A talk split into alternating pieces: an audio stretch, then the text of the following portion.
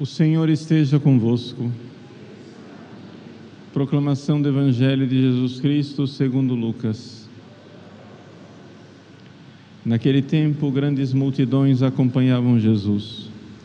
Voltando-se, ele lhes disse: Se alguém vem a mim, mas não se desapega de seu pai e sua mãe, sua mulher e seus filhos, seus irmãos e suas irmãs, até da própria vida, não pode ser meu discípulo. Quem não carrega a sua cruz e não caminha atrás de mim, não pode ser meu discípulo. Com efeito, qual de vós, querendo construir uma torre, não senta primeiro e calcula os gastos, para ver se tem o suficiente para terminar? Caso contrário, ele vai lançar o alicerce e não será capaz de acabar. E todos os que virem isso começarão a caçoar, dizendo: Este homem começou a construir e não foi capaz de acabar. Ou ainda, qual o rei que ao sair para guerrear com outro não se senta primeiro e examina bem, se com dez mil homens poderá enfrentar o outro que marcha contra ele com vinte mil? Se ele vê que não pode, enquanto o outro rei ainda está longe, envia mensageiros para negociar as condições de paz. Do mesmo modo, portanto, qualquer um de vós, se não renunciar a tudo que tem, não pode ser meu discípulo. Palavra da salvação.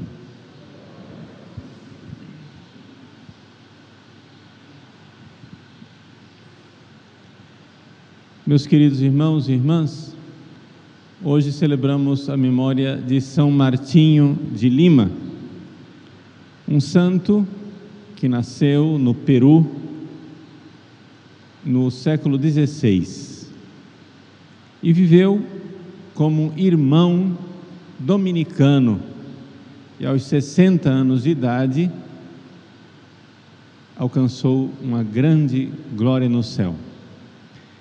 Quem foi São Martinho? São Martinho era filho de um nobre espanhol com uma negra alforriada, ou seja, uma ex-escrava.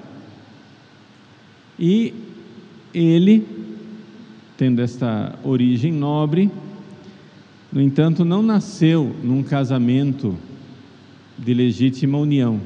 O pai depois o reconheceu como filho legítimo, mas ele era, como se então depreende disso tudo, mestiço, mulato, não é? Foi educado inicialmente pelo pai, mas logo o pai foi nomeado governador do Panamá e teve que ir para o Panamá, deixou ele com a mãe, e ele então foi educado por um desses factotum, né? Um sujeito que faz tudo, que resolve todos os problemas, ou seja, ele era barbeiro, era médico, cirurgião, e assim o Martinho foi educado aprendendo como resolver, né, problemas de saúde, naquela medicina rudimentar e popular que ele tinha aprendido com o barbeiro. Acontece que, com quinze anos de idade, ele quis se dedicar a Deus na vida religiosa e então quis se oferecer como doado, donato, no convento dos dominicanos em Lima. É, Isso porque a ordem dominicana naquela época não admitia mestiços entre os seus religiosos, então ele ficou, ele era como, digamos assim, uma espécie de escravo dos frades, que podia usar o hábito da ordem, mas não era religioso com votos.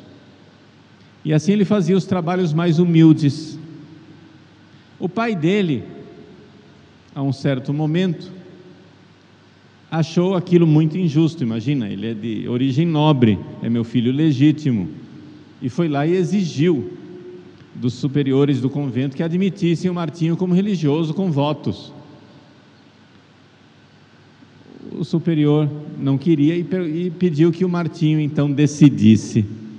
E ele, na sua humildade, respondeu dizendo que nas coisas de Deus não existe superior e não existe inferior, que ele estava contente com a sua condição e aceitou.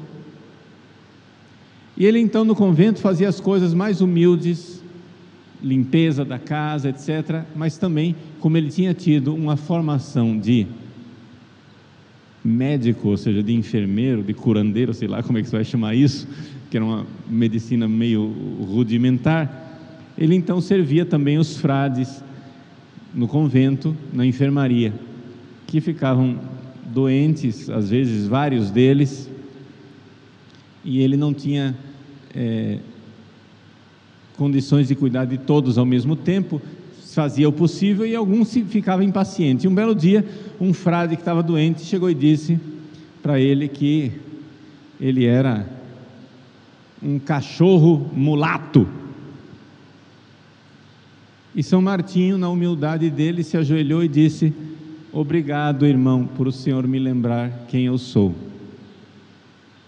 Um outro, no momento de extrema irritação, chegou e disse para ele que agora eu vejo que você não é santo coisa nenhuma, que você é um hipócrita, e acabou com ele, descascou o Frei Martinho.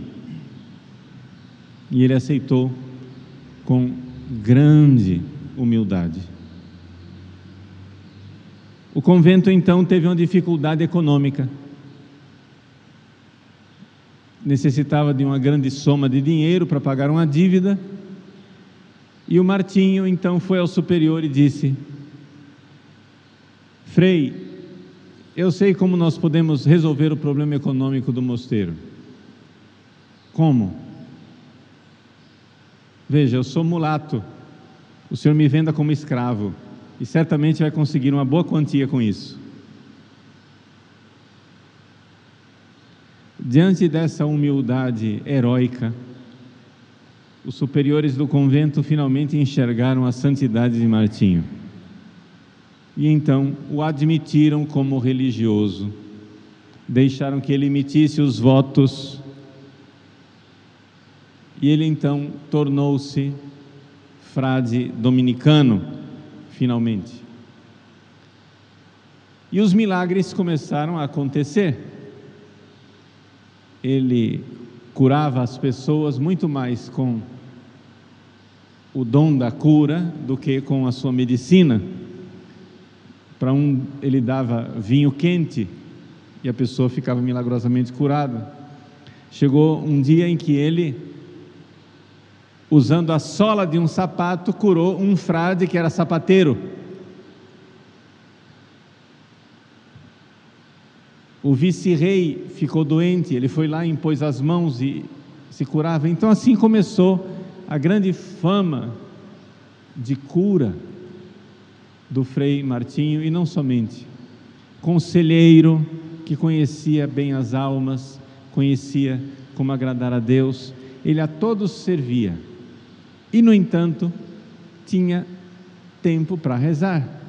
Frei Martinho passava de seis a oito horas em oração, vivendo a sua vida numa extrema caridade para os outros, nos serviços mais humildes, aconselhando as pessoas com as luzes divinas, uma coisa extraordinária.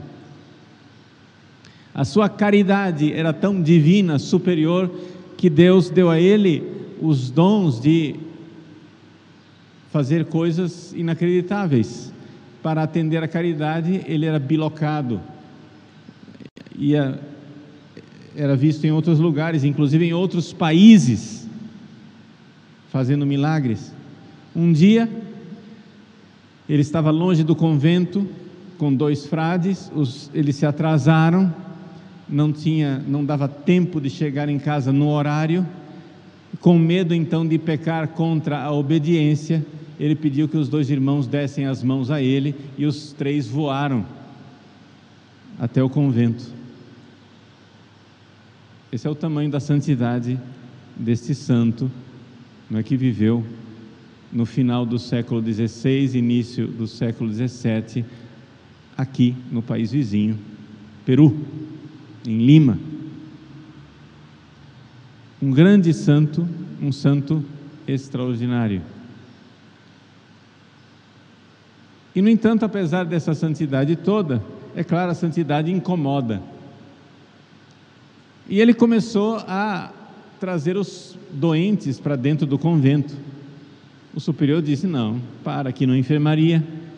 E ele então ajeitou que os doentes fossem levados para a casa da sua irmã, que morava a alguns metros do convento.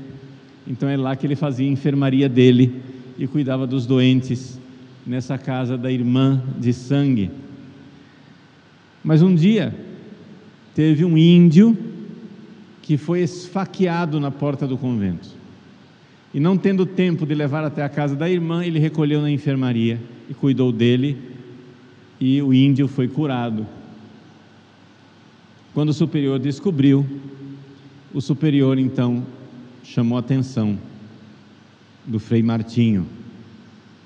Você pecou contra a obediência.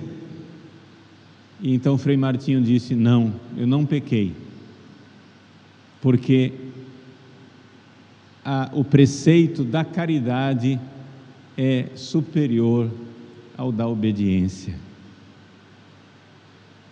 Ou seja, a caridade está acima dos outros preceitos. Não há limites para o amor, não há limites para a caridade.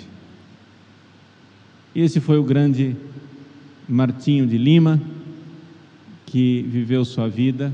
No fim da sua vida, no leito de morte, com sessenta anos, foi visitado por autoridades, pelo bispo, pelo vice-rei, que sabiam que um santo estava morrendo. Mas também foi visitado pelo diabo. E ele se debatia no leito, nesta sua última luta por amor a Jesus, e dizia, não vencerás.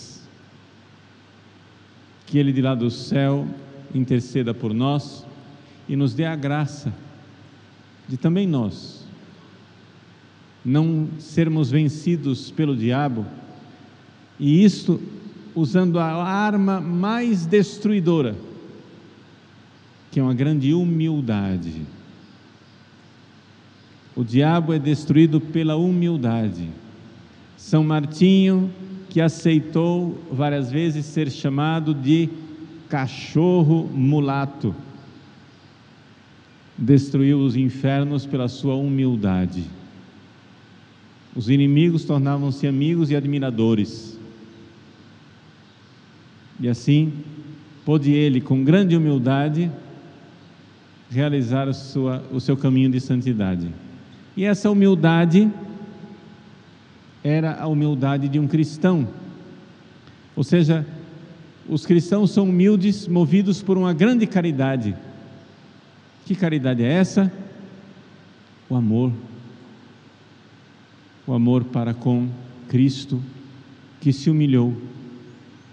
Ao ver que Cristo, do alto do céu, se humilhou e se esvaziou por amor a nós, os santos querem se humilhar por amor a Cristo, imitá-lo, ter no seu coração os mesmos sentimentos de Cristo Jesus. Se o Cristo se humilhou, eu também quero, por amor a Ele.